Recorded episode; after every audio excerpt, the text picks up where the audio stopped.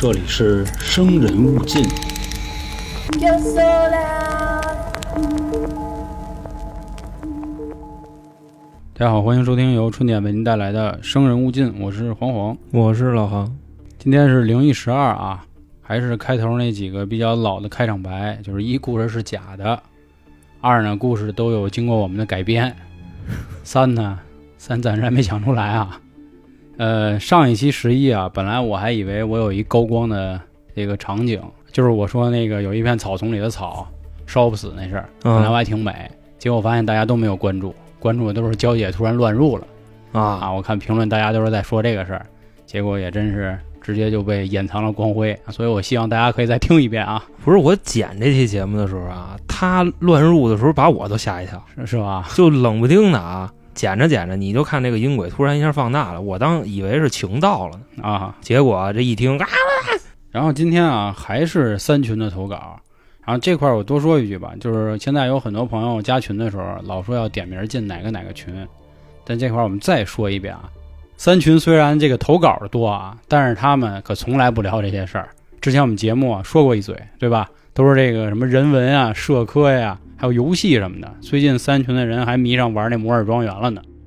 因为这个灵异这个东西啊，大家很少在群里聊。基本上就都是投稿，所以说你不要点名进哪个哪个群，他们也不在群里聊这个。是是是，都摇着呢。啊，那行，那咱们今天前面先铺垫了几句啊，那咱们就开始说你先说，啊，我先来啊。第一个故事呢，这哥们儿我得提点意见啊，以后咱们投稿的兄弟们尽量告诉我一中文名儿好不好？就每次我念英文名儿，你说我这个发音吧，发的不标准，就感觉出戏了。你百度翻译啊我，是啊，我翻译半天啊，这哥们儿是三个英文单词组成的，叫 Force、Wicked、Masker，就是大概前两个词儿的意思都是假的，然后最后一个词儿我还忘了是啥意思了，所以这不重要啊。fake 啊，啊，就是咱们三群的朋友。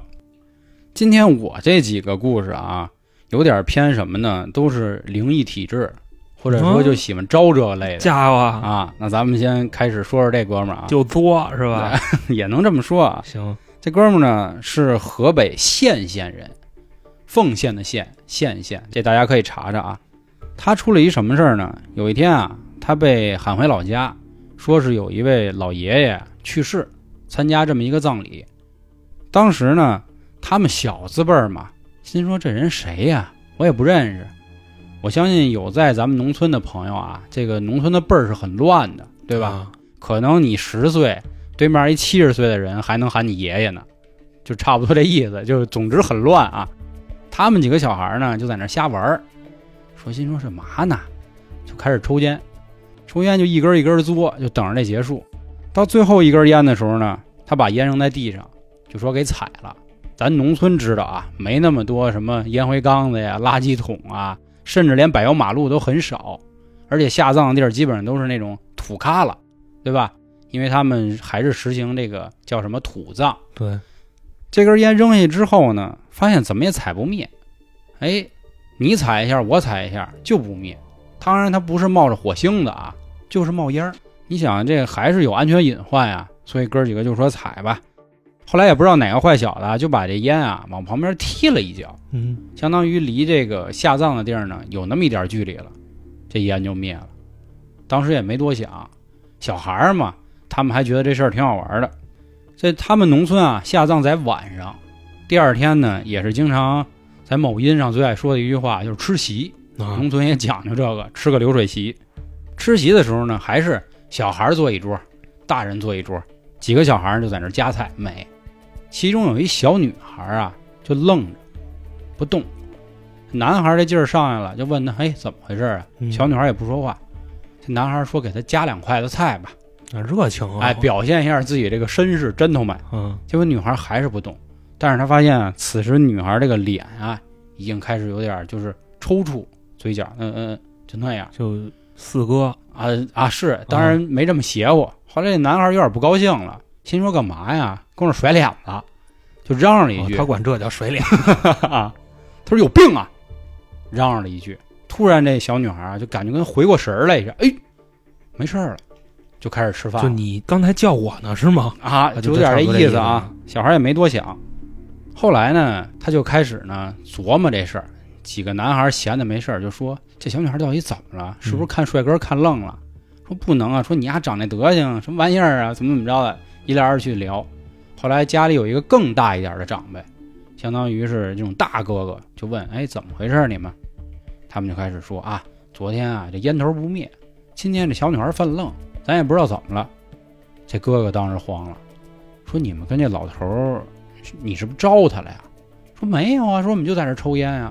说哟，说这老头啊是死于肺癌的，他这一辈子最烦的就是烟，因为基本上大家知道啊，这个得肺病的人，要么就是吸入那种粉尘，就很多那样的工人比较多，对要么就是抽烟抽死的。大概情况是这两种啊，肯定都是吸入了什么不该吸入的东西。后来这几个小男孩就慌了，说至于吗？我们能碰上这样的事儿吗？结果说完之后呢，其他几个小男孩相继的开始生病，还是那个老套路，就发烧啊、呕吐啊什么的。咱们这个听众呢，屁事儿没有，嗯，倍儿棒，所以他不信邪，他就回家跟他爸他妈说去了，啊，说我遇这么一事儿，这么一事儿，说一大哥还跟我说怎么怎么回事儿，我觉得是不是扯淡呢？结果呢，他爸就说了，说你呀、八字纯阳，所以能挡开这些事儿。这块儿我还特意问了问阿星，就是咱们另一张专辑在三角铁讲风水的那哥们儿，所以这块儿我再多做一广告啊。想听关于风水类的节目，大家移步三角铁。简单跟大家说一下，什么叫八字纯阳，就讲究是生辰八字。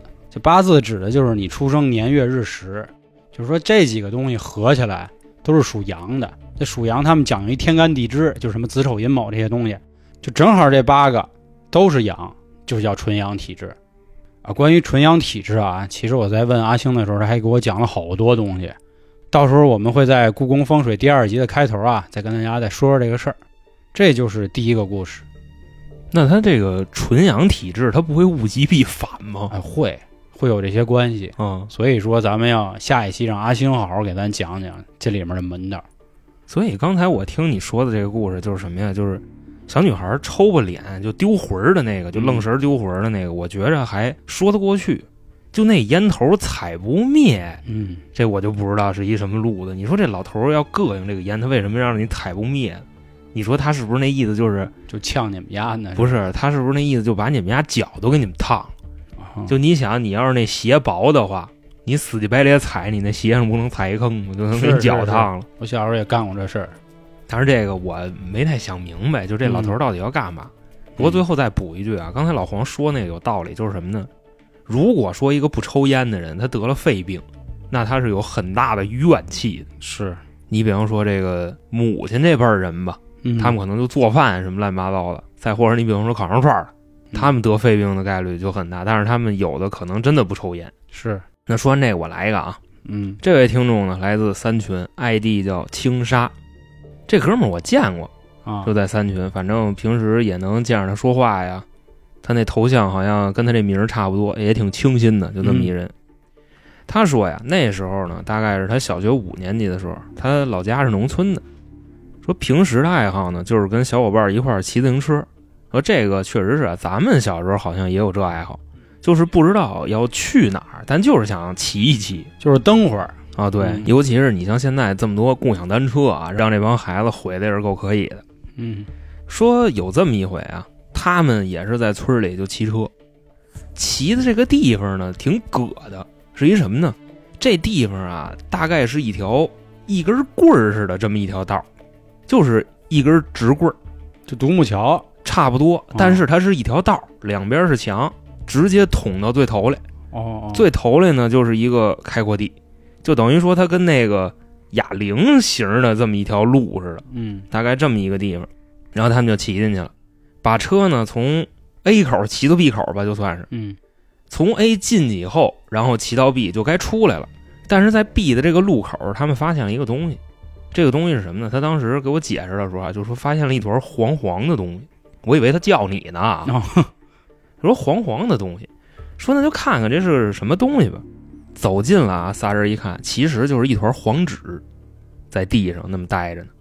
那是够黄的。我刚才以为是坨便便的啊，不不不，啊。不要这么亵渎。这个黄纸是什么呢？不是说咱们这个厨房包东西那厨房纸啊，那吸水那纸不是那个，是什么纸？黄表纸。就是老道啊、做法呀什么的，他们用的那东西。然后他们这哥几个呢，就过去把这纸给捡起来了。我觉得这个实话实说啊，够闲的。嗯，这要搁你，你捡吗？得看我多大岁数了，可能小点儿兴许我也看一眼。啊，他们那时候小学，嗯，那就情有可原吧，我觉得嗯。就小学初中吧，就说那意思。捡起来以后啊，这个纸它是一团儿，一团儿呢，但不是一张啊，是嗯好几张。然后他们就从最外边往里拆，就跟那个扒火龙果似的，嗯差不多那意思。拆到最里边的时候啊，最里边有一张纸，这张纸上呢写着四个字儿，叫“重症出卖”。重症是什么呢？就重症监护室那个重症，出卖就是你出卖我那个出卖。啊啊啊看到这儿啊，我没明白它是什么意思，嗯，就这四个字代表着什么。然后这哥几个呀，当时就跟那分析呢，琢磨这事儿的同时啊，就旁边呜起风了，小旋风。不是旋风，就是由南向北，就大概那个西北风，就反正就差不多那意思。就把刚才那一地黄纸啊，他刚才不是一团儿吗？嗯现在扒开扒开扒开，它已经成一地了，外加上手里这张全吹飞了。这仨人一看这景儿啊，就感觉是跟李逵来了似的。啊，说那就跑呗，就别跟这儿待着了，直接就上了各自的自行车，飞速的就离开了这个现场，哎，这黄纸上用的也是红色的笔写的字儿吗？没说什么色儿的这字儿。哦说这个蹬自行车啊，蹬着蹬着就跟疯了似的那么蹬啊，意识到一问题是什么呢？提速太慢，就开始可能以为是化油器脏了，啊，后来一看脚蹬子脚蹬子掉了啊。反正当然这块不玩笑啊，嗯确实是脚蹬子蹬掉一个。哦，然后这个时候啊，这个脚蹬子一掉，这个车是咱们这位听众的，他瞬间就失去平衡了，就飞出去了。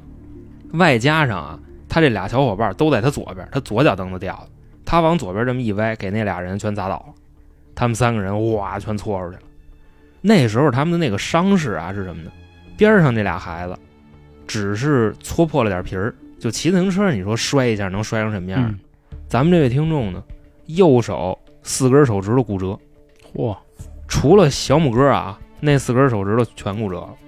当然不是那么的严重，就基本上回家养一养，稍微的掰掰它就好了。当然这掰是大夫掰啊，不是他们家里人给掰的。反正出了这事儿以后啊，又过了差不多两个礼拜，他这俩小伙伴啊，其中有一个骑自行车掉沟里了，嗯，然后另外一个呢，大概是过了两个月，让一摩托车给撞了。就他们经历了这个黄纸事件以后啊，差不多这样。不过这哥俩的伤势啊，也还算凑合，都是皮外伤，只有他是骨折了，就伤筋动骨了。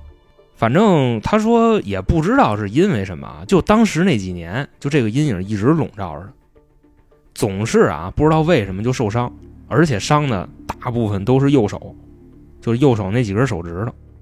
后来吧，就说有一回过马路，让一摩托车给撞了。当时一分析啊，说这个摩托车撞的可能比汽车撞的稍微好点啊，但是一点不比汽车撞的轻。怎么回事呢？他横穿马路，这摩托车感觉啊，就是压根儿就没想减速，就他妈咣就撞上去了，给他撞成什么样了呢？撞飞出去了。那时候是冬天，他直接给杵在一个倒骑驴底下去了。哦，然后这个倒骑驴呢也特别葛，他这个底盘上啊都是那大冰溜子，你知道吧？啊啊，给他脸全划破了，就划花了。这时候啊，就想着就赶紧从那里钻出来呗，然后看看身上哪儿受伤没有。但是啊，他觉得这块就很奇怪，是什么呢？脸虽然是破了，但是没什么事儿，身上也没什么事儿。这回还是右手骨折了，就他很诧异，就为什么自己飞出去了，右手会骨折？不知道是为什么。还是那几个手指头。对，还是那四根儿，就是小拇哥没事儿。反正呢，再往后说啊，过了两年太平日子，一直到他上了初中，有一回啊，他爸就淘换了一摩托车，他呢就觉得这摩托车挺新鲜的，就说上去玩玩去。结果这么一上去，这车大概什么样呢？咱们应该是能想到，他一上去，这车就往右边倒。啊，往右边倒呢，当时第一下砸他右腿了。按理说，这个摩托车如果倒了的话，你失去重心倒了，确实是这个砸法，就是你正在上车的时候倒了，是这样。但是如果你跟车上已经坐好了，这时候他要倒，这车按理说是砸不着你的。他应该就是说在上车的时候，这个左脚还没站稳呢，这车就往右边歪了。后来呢砸了一下腿，手呢就让这油箱给硌了一下，去医院一查，腿没事儿，手又骨折了，嗯还是这四根手指头。最后啊，他们家人也是没辙了。你想啊，从这个四五年级就开始到现在，这右手骨折了至少三次。说科学咱就不追了，嗯咱追着神学这块儿，就给找了一大师，说给看看。这大师呢来了一看，看着他这右手，说你这手啊，我一分析，拿过不该拿的东西。然后他又想啊，这些年他这手干过什么？他说唯一让他奇怪的啊，就是当时的那个黄纸，因为首先那个东西一看就不算是阳间的东西，嗯另外呢，把那纸一拿起来一扒开，让风都给吹走了。然后他自己就回忆，就说为什么折的总是这四根手指头？当时大概那个意思是什么呢？他是左手把这个黄纸团拿起来，然后右手的这四根手指头碰过那上面的黄纸，也是这些年嘛，左手没事，右手经常的骨折。当时他们就问这大师说：“这事儿您看怎么给破一下？”这大师一句话特别简单，不用破，没事儿。他说：“为什么呀？我这手刚折完。”他说：“啊，基本上到这儿都差不多了，因为啊，说你拿那东西上有怨气，但是现在呢，你这手已经折过这么多回了，他这个怨气基本上也是消了，而且毕竟呢，你也不知道他放那儿他到底是一什么意思，折腾你几回，差不多也就不怪你了。反正他说呀，就是从这次以后，这右手再也没折过，也不是说右手吧，就是身上乱七八糟地方各种零件也都是好的。差不多这个故事到这儿就结束了。但我觉得啊，其实我们现在做灵异不少次了，就是相继的都提到过很多大师啊，或者说是神婆这一类的。不过我觉得从这个故事来说啊，我没有听出大师的能力，而且以及包括说刚才咱们前面黄纸里提到那四个字儿对，“重症出卖”，但是现在我们去猜测这个事儿啊，有可能呢，就是所谓这个怨气的宿主，或者说是原主吧，他对这些孩子没有太大的恶意。因为我现在单从字面去理解啊，重症出卖，我理解为这就是一份销售单子，然后我卖的东西就是重病，出卖嘛，嗯，对吧？咱不可能是出卖朋友，咱可能理解人家的语法就是往外卖。这还没恶意呢。嗯、我觉得还好，只是手指头骨折嘛，他至少不是手指头断了。如果这个故事真的是说他可能少了几根手指头，那我觉得就要另当别论了。毕竟孩子们也是在半路上捡的嗯对，不过我实话实说，我觉得这缺了德了，嗯，捡了这么一东西，就扛一雷，那是咱可以这么理理解吧？对，另外，再回答你刚才那个问题，就没有听出大师的能力。嗯，我觉着恰恰相反，大师还是一个有德行的人。就是你那意思，没有泄露过多天机，然后偷偷化解了此事。我跟你说啊，要是那个没有什么素质的大师，他跟你说你甭管了，我给你破，啊然后叭叭一破，没事儿了。啊，你先给我点一万块钱，对是吧？这大师是怎么说的呀？没事儿了，已经，你已经啊不用找我了。结果这大师说完了以后，以后真就没事儿，嗯对不对？所以说，我觉得这大师的能力体现在这个点，啊，体现在德行和能力。你说的是坏大师，人家可能是一好的师。是人就好的师，我觉得这个故事啊，到时候咱们这位听众轻沙也可以琢磨琢磨，就自己手到底折过几次，兴许这个次数啊，和这里头有什么玄机，有什么奥妙，说不准。因为这块儿咱也不是大师，所以咱只也只能说这么多了，嗯好吧？那下一个故事我来啊，嗯还是继续我说的那些招魂啊、体质啊这些东西。这位同样来自三群，叫庸人，庸就是平庸的庸。嗯他呢在小时候啊出了一个车祸，但是具体车祸是什么他没有说。大病初愈之后呢，落下一病根儿，右耳朵啊听不见东西了，就正常的东西听不见。能听见低语是吗？哎，啊是这意思。啊，来来来，哎，当时他就很害怕啊，嗯说我这耳朵完一只，那以后我怎么听歌，怎么看电影啊？不嗯能变单声道啊，是吧？咱这儿也是开个玩笑啊。就我以为耳机坏了，啊反正是我耳朵坏了，是吓我一跳。结果有一天啊，他就开始莫名其妙的听这东西，老觉得有人叫他，哎，他就问谁呀谁呀，就老这样。当时他可在家里呢，你说能有谁？除了他爸他妈，他们家里也没别人对啊，啊。后来呢，又去爷爷奶奶家，又发现有事儿叫，这爷爷奶奶就说：“咱家也没外人啊，你是不是听错了？”也没外国人啊。啊，当时一开始想的，就是说可能耳朵是不是有什么后遗症啊？因为我之前啊，初中得过耳鸣，那会儿就最后美其名曰是学习压力过大，导致耳鸣，其实放他妈屁。其实就是 M P 三太燥对对，了啊我就半夜写作业的时候，对那会儿还没有 M P 三呢随身听啊，Walkman 就嗯塞磁带那种。我估计咱好多零零后听众都不知道啊，就是非常老式的那会儿。那会儿耳机也不讲究降噪啊，什么全包都没有，确实会听见一些很奇怪的声音。但是这个声音呢，只是一些嗯嗯就这样，就嗡是吗？对，它不会说低语。就你干嘛就呢？喊你啊啊干嘛呢？靠边儿点儿，都是这样的话，这哥们听的。要不说，哎，你把水给我拿来，全这话那这可不是啊，跟这个味儿就没有关系了啊，，对对对。孙子，就完了？后来当时啊，奶奶也可能也是觉得说，孩子是不是压力大呀，或者是上火呀什么的。哎，我跟你说，上火这东西是小孩儿 万能的，啊，对就我哪儿不舒服，家里人啊，上火上火了，对，多喝水。缺德了，我跟你说。而且家里孩子最爱说一什么话？吃点西瓜，为什么？西瓜利尿是吧？撒两泡尿就好了。你看你尿多黄，这那的。这奶奶呢就给他买一大西瓜，哎，孩子就在那儿吃，美美美就吃。结果呢，吃这西瓜呀没够了，就一个都不行啊，就是篮球大的西瓜，嗯就，哐哧哐哧开始造，停不住了，篮球那么大的西瓜，那一西瓜得差不多十四五斤，得得啊有就你他妈劈我瓜是吧？啊，就没完了。吃到第三个的时候，这奶奶说：“嘛呢？怎么回事啊？你先别吃了。”这孩子就跟傻了似的，还拿手蒯呢，咵咵咵咵就那样，就这么吃。当时爷爷说了：“不对，有事儿。他不是他了，”对，也是啊，找到村里一神婆问问，说我这孩子吃西瓜没够。大 哥这村里嗯，标配啊，这真真是标配了啊！也是这神婆说了，呃，是不是西瓜精附体了？要不我刚才为什么说到大师这问题啊？肯定不是西瓜精，那肯定绝对不是西瓜精吃西瓜，这像话？对呀、所以说还是不专业。所以这个爷爷奶奶也是说，嗯，这可能不太行。后来就问了问身边别的稍微有点道行见过的人，说你这样吧，说这个事儿啊，有可能是什么呢？猪精。啊，因为以前我们看过《西游记》，啊，好像有那么一个桥段啊，说让猪八戒去化斋去，结果他半路不吃西瓜这么一故事。嗯我不知道咱们这波就八零九零后这波人还有没有印象这动画片儿？就小时候也有趴西瓜地里吃哎，对对对。后来呢，这人啊就说，给你一尊啊小金猴，你让孩子带着，那意思克压呢。金猴奋起千钧棒啊，欲语成风万里哀。好家伙，对，就这意思。结果孩子带上以后呢，确实就好很多了。哦，还真是猪精。哎，也没有什么事儿啊。这耳朵里听见的东西呢，听不着了，就这么神奇。后来呢，随着他这岁数一点一点大以后啊，从农村啊就搬到城市里住了。这个猴啊，他毕竟还是有点硌得慌。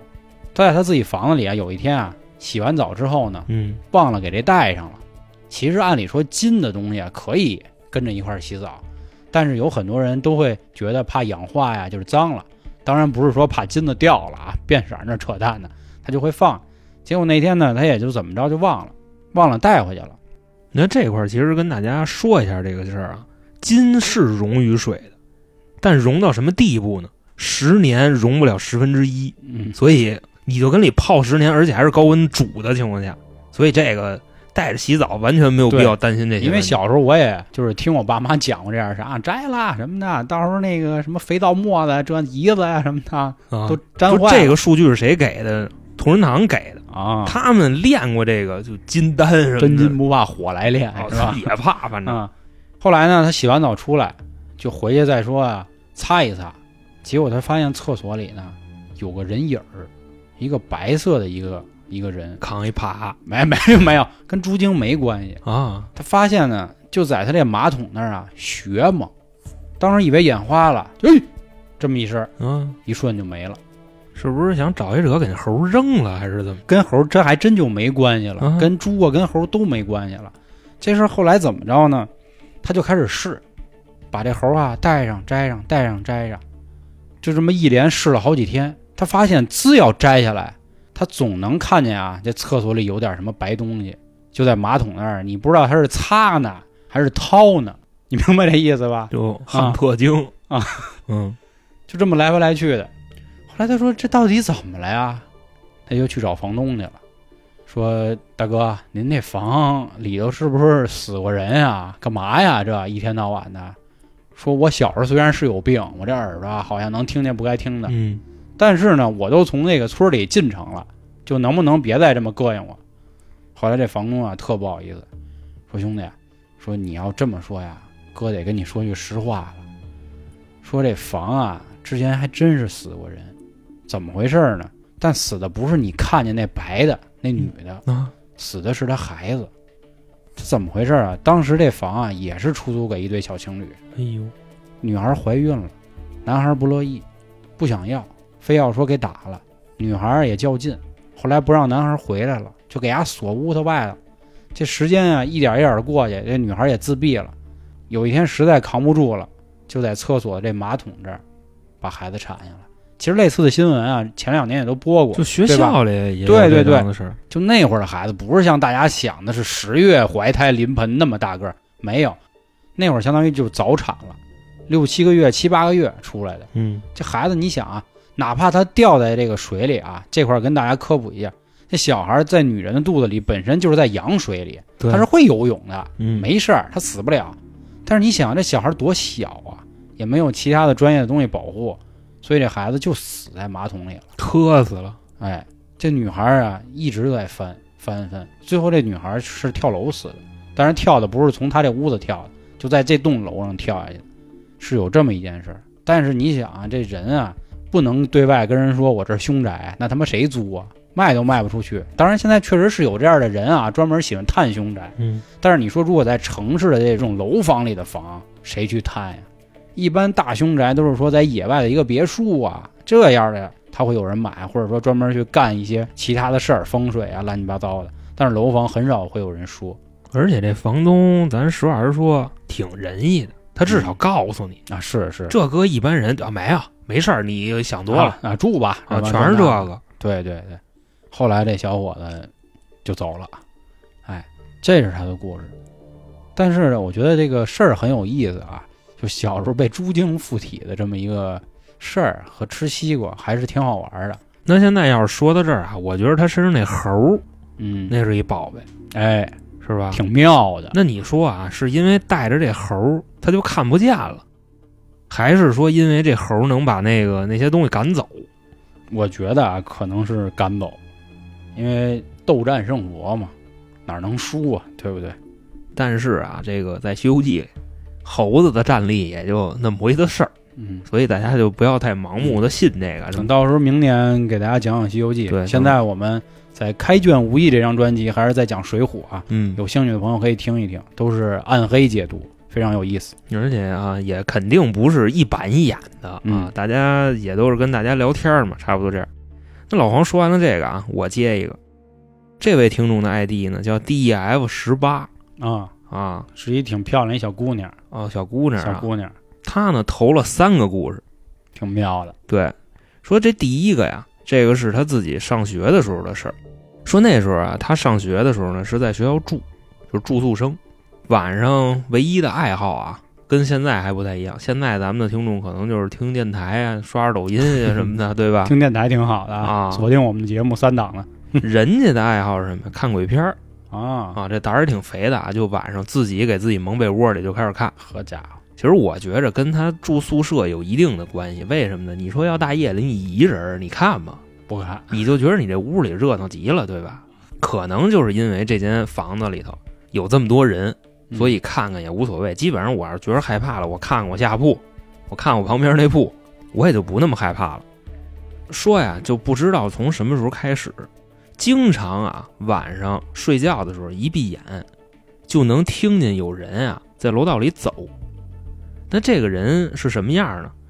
推着个小车来送货来送水，哦，能听见他那车里水跟桶咣当的那个声儿，而且呢，说这个车是由东向西就这么推过来的，嗯因为他那间房啊是在这个宿舍楼的紧西头，他说能听见啊这个车是从紧东头推过来的，然后推过来以后会跟这儿站 N 长时间啊，然后再那么推回去。当时啊，他说不知道自己是不是出幻了，反正就一直琢磨这事儿。而且呢，那一阵子老是迷迷瞪瞪的，就干什么都不行，就跟宿舍里躺着。我觉得说到这块儿啊，基本上就是有事儿。因为你这人啊，你要是老迷迷瞪瞪的，你肯定是碰上点什么了，所以你才迷迷瞪瞪的，对吧？对，后来啊，慢慢慢慢就发现自己身上添一毛病，什么毛病？颈椎疼。哦，当时他跟我说这事儿的时候是怎么着呢？他颈椎肯定没毛病，为什么呀？他平时玩手机也好啊，看鬼片也好啊，他习惯怎么着？他习惯躺着，举着这手机，啊，有时候这手机还经常砸脸，所以说这种姿势玩的话，肯定颈椎是不会疼的。但不知道为什么啊，一个不经常低头的人，脖子就疼得这么难受。这不会是他脖子上有什么东西吧？哎，你就往后整啊，嗯，说那时候啊，脖子经常疼的已经就受不了了，就那么疼，就跟你说的那个似的啊，有强烈的压迫感。啊，说这时候干嘛呢？自己跟那儿揉肩膀开肩。其实这个他做的挺对的啊。如果说你颈椎疼、脖子疼，其实这时候就是你的肩胛骨的问题。嗯，你练练开肩的话，其实可能对颈椎还稍微好一点。他呢就自己跟这儿往后展背，然后自己跟这儿揉这个肩膀，而且他经常的这么揉啊，一来二去的，他的小伙伴都注意到他，就问他，就说你这肩膀子怎么了？他说没事儿，就是我最近脖子老疼。说而且呀、有的时候揉肩膀的时候啊，还喊着自己的小伙伴帮他过来一块揉。说有这么一天啊、喊了一个瓷器，说我这个太难受了，你帮我揉揉吧，你给我捏两下。嗯他，这小伙伴就过来，他这小伙伴啊，往他后边把这手往那一搭，就说：“哎，你最近是不是跟什么人打架了？”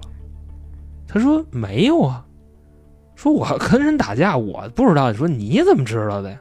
他说：“你这后背上啊，就是脖子往下那点，就是你不撩衣服你看不见，就那个位置。说这块儿有一大红手印。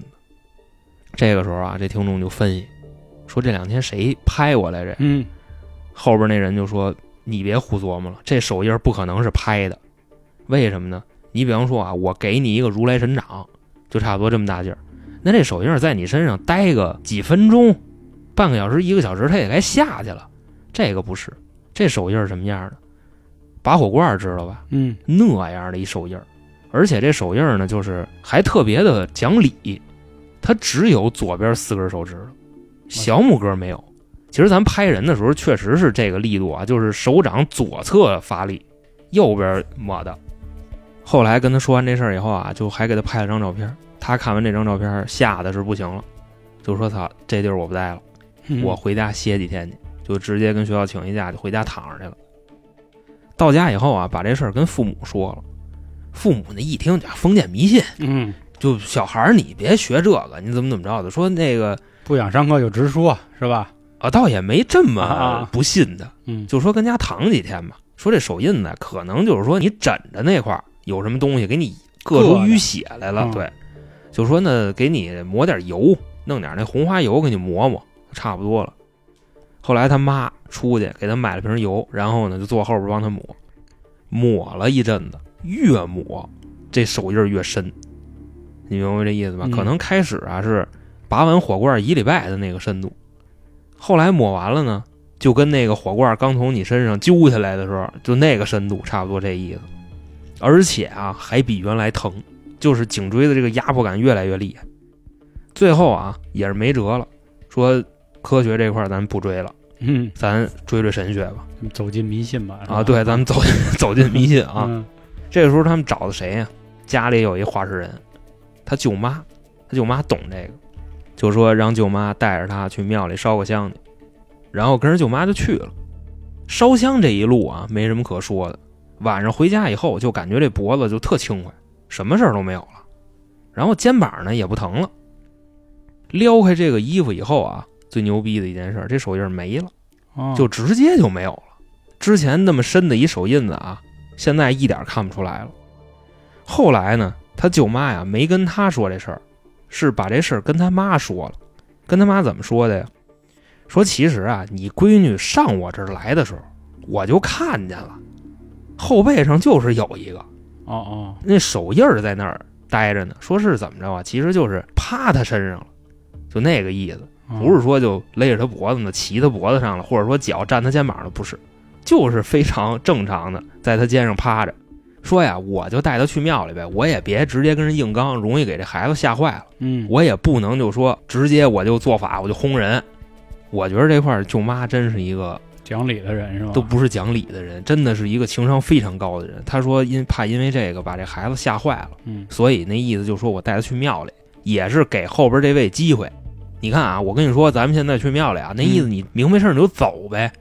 结果后边这位啊跟了一半，到庙门口的时候，人自己走了，差不多就这意思。那他也挺识趣儿的，可能一开始他也不认道，是吧？说干嘛去？这是，我估计是你们说那话他听不明白，嗯嗯。然后一看我操这地儿，但是一看佛祖那万字在那闪呢，那就哎，当时去哪庙没说，啊不知道是道庙还是这个佛庙。反正这事儿结束了以后啊，舅妈当时一分析，嗯说这学校啊可能是不太干净，为什么呢？啊，这都是按规矩办的嘛。咱们绕回去一说啊，嗯是吧？这个咱们那小老妹儿天天自己在被窝里看鬼片儿，对，嗯，也招他，就知道你喜欢这个，是是是，啊就知道你那个窝里阴气重。那就陪你玩会儿呗，人家那意思。嗯当然，他说的那意思还是说学校都压坟地啊，差不多。啊所以说这东西经常有。后来呢，舅妈给了他一护身符，那意思你拿着这个，在你们那儿你能能稍微好点儿。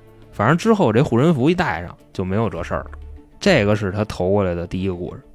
那下一个故事呢，说的是他一个朋友啊，他这个朋友呢是一位姐姐，这姐姐是干嘛的呢？加油站的加油员。一听这个加油员啊，那肯定有事儿，不会又是那个什么灵车加油吧？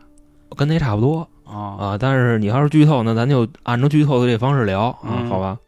说这个姐姐呀是一个夜班加油员啊，这讲理，要不是夜班的，她肯定也碰不上这事儿，嗯，是？吧？当时那个姐姐上班最频繁的一段时间啊，就是从晚上的十一点到第二天的凌晨五点，就子时嘛，对吧？嗯三个时辰，从子时开始。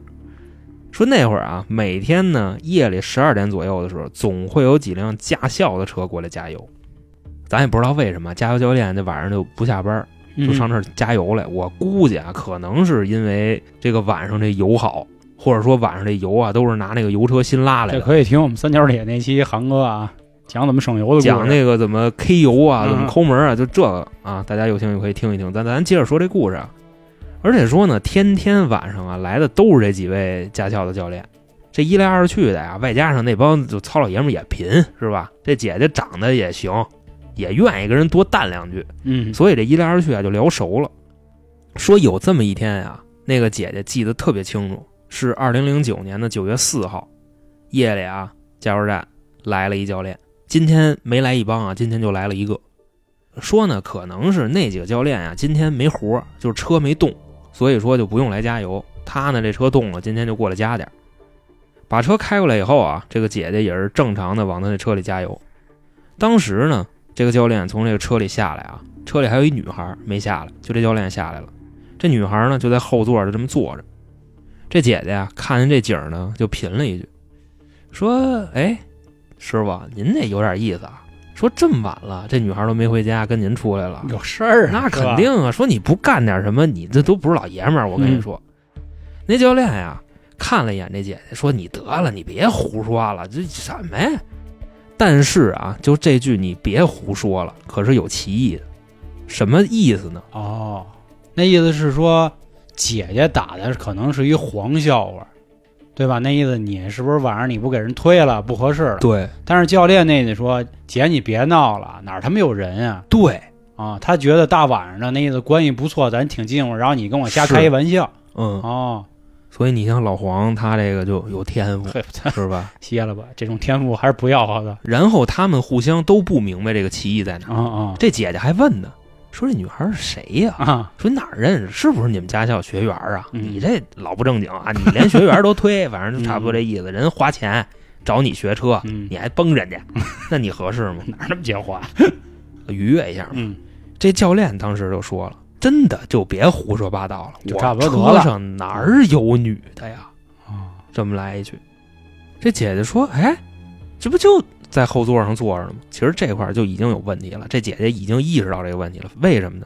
如果你俩人特别熟，她干嘛不坐副驾驶啊？啊对呀，她干嘛要坐后边？对呀，而且她坐后边，她还不是坐左侧、右侧的那一侧，她坐中间了。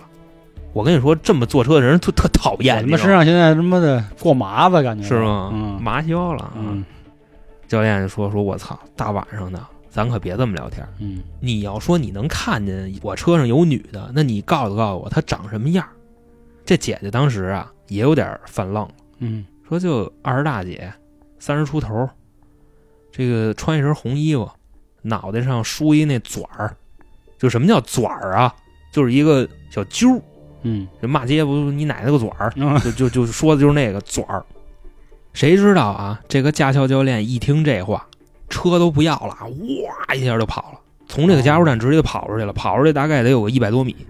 这姐姐当时也傻，那意思没给钱呢，哦你上哪儿去呀？嗯但好在啊，他不是开着车跑的，所以也没有必要追。当时呢，也是把这个油啊加完了，把枪往那儿一挂，溜溜达达的就走过去了。就问他，就说怎么了你？你跑什么呀？这教练就说呀，你刚才跟我说的那景儿，可太他妈吓人了。这姐姐说怎么了？说你刚才描述的那个打扮啊，这女孩我见过，但你知道我是怎么见着的吗？我看见这人的时候，这人已经是一个死人了。当时这姐姐反正是不说话了，那意思，那你要是愿意说，你就往下说呗。嗯这教练就说呀，其实这事儿是这样，我们这驾校就缺了德了，是怎么回事呢？上个月呀，我跟我一哥们儿，我们俩开着这车出去，也不办什么事儿去，从驾校这山上下来的时候啊，这车撞死一女的。因为我们这驾校啊是在一山上，你要下来呢，你得盘山路下。也就是在这个下山的过程中啊，我们俩这一聊天当时我那哥们儿开车，他这一走神撞死一女的。这女的啊，就这打扮。后来呢，我们俩为了逃避这个责任，把这女的呢就从山上就扔护栏外边去了。当时啊，她穿的就是这身衣服，二十大姐，三十多岁，脑袋上梳一抓髻，因为她记得特别清楚，就这打扮，这个长相。而且呢，这算是人生中干的最大的一个坏事，心里也是一直过不了这坎儿。嗯反正当时呢，说完这事儿以后啊，因为他们这已经算是肇事逃逸了，就跟驾校商量，看能不能把这车处理了。因为呢，就是留着也是一麻烦，外加上可能以后也是一线索什么的，差不多这意思。当时驾校的反应啊是什么呀？不同意，说这车又没坏，顶多就是前面有一坑，而且你们都是干嘛的？咱开驾校，咱修车还、嗯对吧？这不是手拿把掐的吗？就把这车给翻新了，修好了以后啊，就跟这教练说，说这车你就接着开，啊，反正也出不了什么事儿。当然他们就不信这个，而且咱们这块儿可以可以说一别的啊，就是在这个二手车交易市场上，你就会发现确实是有这种什么呢？便宜、嗯年头近、车况好的豪车，确实是有这样的。但是啊，卖车的这人会告诉你，这车上撞死过人，哎对，是吧？这样很多。啊，或者说是这车上死过人，要不就是他撞死过人，而且这车开着啊，经常会有那种奇奇怪怪的事儿发生。是，我觉得这个咱没必要再多说啊。啊到时候我可以请我一哥们儿，他也专门做二手车的，给咱讲讲这高儿啊啊。反正啊，当时就这教练和这姐姐，就确实是不敢再回去了，因为嗯那个车在加油机那儿停着呢。嗯他们俩呢就在加油站外边这个椅子上坐了一宿。等到第二天早上差不多五点多的时候，俩人回去了。这教练呢一看这车里没人，然后问这姐姐说有人吗？还有吗？嗯啊，姐姐说没了，把这车就开回去了。嗯开回去以后啊，就跟驾校辞职去了。反正他后边受没受到这个人民的审判啊，法律的制裁，这个咱不知道。嗯这个故事呢到这儿就结束了。在这个故事里，我有一个小小的疑问啊，就是为什么他看不见，这姐姐能看见？嗯我觉得按理说呀，应该这个应该是善恶到头终有报啊，是吧？这个解释不了为什么。那我意淫一个啊啊，我意淫一个，因为本身就是他遗弃的，嗯，对吧？对是他和他那哥们儿扔的，所以他看不见呢，也是很正常。我这个正常不是说那种正常，我希望大家不要曲解。可能这个女孩就是在寻求一个人的帮助，寻求一个善良的人帮助。嗯因为本身这个驾校看这意思啊，也不是什么好驾校，对吧？估计包括维修的师傅啊，甚至校长啊，咱这也是恶意揣测一下啊，可能是沆瀣一气了。嗯但是咱们听众这位姐姐呢，是一个很单纯、很质朴的一个人，所以小女孩觉得她可以救我，所以才显现出来。好在她也没伤他们，对吧？所以我觉得也可能是一件善举吧，让从她的嘴里告诉了这个司机，你们之前到底干过什么错事儿。不过这块儿我觉着有必要补一句啊，嗯当时撞死他的时候，开车的不是这教练，他只是负责跟着一块儿扔。对，对撞的时候不是他开的。所以我觉得就是都有问题嘛。嗯，看来我还是单纯了，我一开始还以为是什么灵车加油呢，原来这事儿更复杂。对，嗯也是希望这姑娘可以安息啊。嗯。另外，这个车确实是毁了嗯。啊，这也是算是给了他们一点小小的惩罚吧，但是这个惩罚远远不够。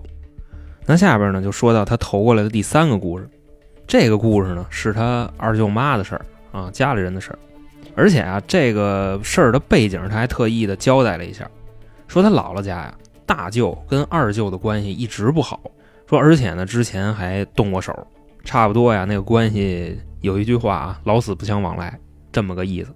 说有这么一天呀，这个平静就被打破了，怎么回事呢？这二舅妈呀，拎着一瓶子酒，还有两只烧鸡，奔大舅那屋就去了。哦，他们还住一块儿。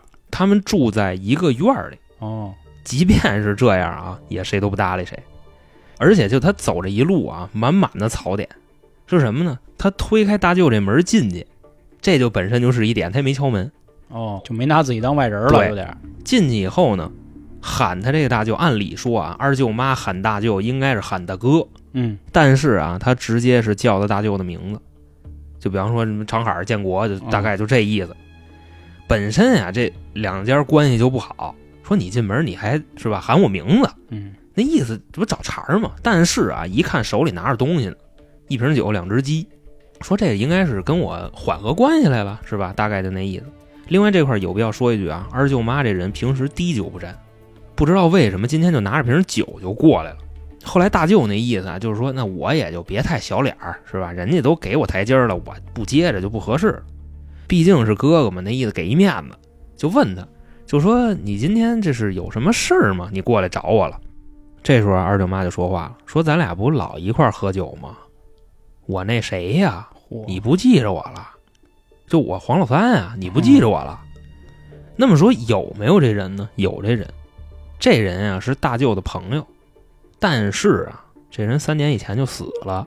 哦，当时啊，这位听众他大舅妈还在屋里呢，一听啊就知道是怎么回事儿。这人啊在饭桌上还跟这个大舅说啊，就从小到大就咱们那点事儿，就嗯咱们是都是怎么玩的，咱们是好兄弟啊，以及各种的细节，什么都对。唯一不对的啊，就是这些话是从二舅妈嘴里说出来的。反正当时大舅妈就跑出去了，干嘛去了？找人去了，还是村里标配啊，嗯，就还有这么一位啊，给请家去了。这高人呢，往院里这么一来，二舅妈呀，直接就站起来了，从这个屋里就往外走，因为他刚才跟那个大舅喝酒呢嘛。这大舅一看也是不太对，那意思啊，我也别直接撅你，我就给你稳住。这时候二舅妈腾一下站起来了，从屋里就出来了。出来以后呢，冲着那高人就说：“你呀、我知道你是谁，我也知道你干嘛来的，你呢也用不着轰我，我就跟我这哥哥呀叙叙旧，我们俩喝点酒，我们俩聊会儿天儿我一会儿就走，行吗？这时候这高人啊，确实挺高的。你知道他来句什么吗？不行，你现在就得走。啊，说为什么呢？你今天过来啊，明白你什么意思？你肯定就是挑理了，因为自打你死了以后，你不埋那哪儿了吗？然后呢，这个大舅吧，或者说大哥，他们就没看你去，所以呢，你今天你挑理了，你自己过来了。那你看这么着行不行？从现在开始，我们知道这个事儿，我们以后啊，经常就去看你。他说的是这个大舅啊、大舅妈这这帮人。另外啊，大师自己还说呢，说不光他们去，我也去，我也看你去。你看这么着行不行？这时候啊，就是二舅妈那个模样啊，当时是就说那行，那我就走了啊。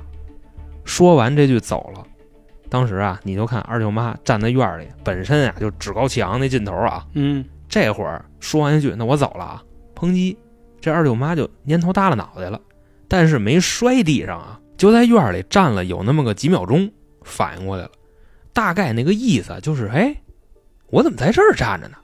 然后边上都是大舅、大舅妈，那儿还站一人，我不认识是谁。嗯，说那得了，那我甭站着，我回屋吧。哎，自己一低头回屋了。反正这个事儿到这儿就这么结束了。哦，你包括后来啊，两家的关系确实是稍微有那么一丢丢的缓和，包括这个大舅啊、大舅妈也跟二舅妈说这事儿，还有二舅妈的闺女跟二舅妈说这事儿的时候，二舅妈说：“我完全不知道，就你们在说什么。”嗯，差不多是这样。不过之后呢，二舅妈确实也有类似的举动。怎么说呀？这个人身体不太好，所以说可能是那边朋友就欺负他什么的就方便，反正差不多这意思。那这件事儿啊，我们不分析了。为什么不分析啊？我今天开头的时候说了句话，我说啊，今天我们好多都是这个招魂啊、体质嗯，啊。目前来看呢，这几个故事啊，差不多都是这样。能沾点边儿啊。哎，我最后再说一个，也合起来刚才老航讲的这位姑娘的第三个投稿的故事，嗯咱们一起呢分析一下，或者说啊，我希望您把您的分析留在这个评论区，嗯，您跟我们说说您觉得是怎么回事。同样啊，这位还是来自三群，叫沧海小明月的，他的故事很短很少，嗯但是大概说的是一什么事儿呢？他呀，从小呢就鬼压床，就夜里永远睡不好，白天呢成天恶心，哎，就没完没了。后来最后严重到什么时候呢？这晚上睡觉呢，老能碰见一个黄毛大脸一哥们儿趴压身上。狮子呀，操！你丫一说，我瞬间笑了。心吧。妈狮驼精，大概是这么意思。后来这严重到什么时候了啊？他有一天啊上课，他看见一只手在推他们班门，他当时觉得不太妙，因为咱们前面说了啊，已经开始可以看见各式各样的东西，啊，什么黄毛大脸呀、鬼压床啊，反正等等的。后来他就眼睁睁看着这个手啊啊把这门给合上了，结果他们想出去的时候呢，出不去。啊，那手在外边拽着这门，哎啊，啊、后来又发生过什么事儿呢？有一次他跟他同桌啊，你别看咱这听众已经能遇见这么多事儿了，但是呢也不气馁，还跟听众聊灵异呢。啊，今儿看一鬼，明儿看一妖，还聊呢。结果就正聊着聊着啊，就发现他同学脑袋后头多了一双眼睛看着他。这高了啊，当时也是嗷唠一声，这哥们儿把腰都扭了，还坐着聊呢。你就想多大劲儿给他吓的，抻巴一下。类似的事儿啊，他说还数不胜数，就是反正就总能看见乱七八糟的。我觉得啊，如果按照咱们之前看的电视剧啊、电影啊，或者还有一些聊天啊，这种就是阴阳眼了，对吧？因为总能看见他。但是呢，这个阴阳眼还感觉还不太一样，人家阴阳眼呢是能看到另一个世界，他这都不是，感觉就是来找他玩儿的。哎不过我还是沉浸在那个人后脑勺上长双眼看着他，嗯嗯，这太地道了，嗯真的。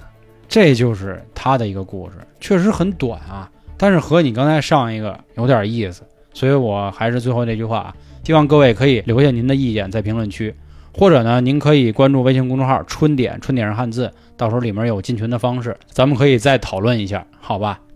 最后呢，再跟大家说一下关于西米团的事儿啊，呃，目前我们已经关于《生人勿近》这张专辑已经到三更了。嗯，二三四都有，所以呢，也是希望各位可以多多支持，加入西米团，这样您可以收听我们旗下三张所有专辑的抢先听节目，而且现在呢，年费和连续包月是一个五折的状态，非常实惠。那好，感谢今天各位的收听，咱们灵异十三，接着见，再见。拜拜。